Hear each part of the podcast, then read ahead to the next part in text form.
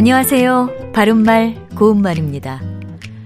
잠을 어떻게, 얼마나 자느냐는 우리 건강에 매우 중요하지요.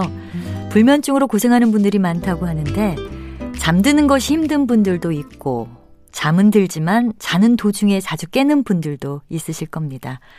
이렇게 잠을 제대로 못 자면 계속 피곤하고 결국 건강에 영향을 줄 수밖에 없겠죠.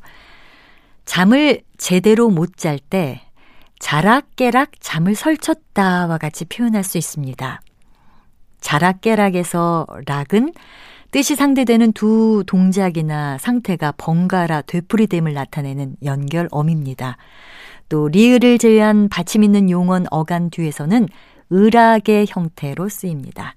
예를 들면 편지를 쓰락 지우락 했다 라든지 손을 접으락 펴락 했다와 같이 말할 수 있습니다. 이 경우에는 모두 한 단어로 쓰인 것이 아니어서 서로 띄어서 써야 합니다.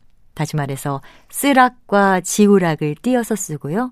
또 접으락과 펴락을 띄어서 씁니다. 하지만 한 단어로 사용돼서 붙여 쓰는 것도 있습니다.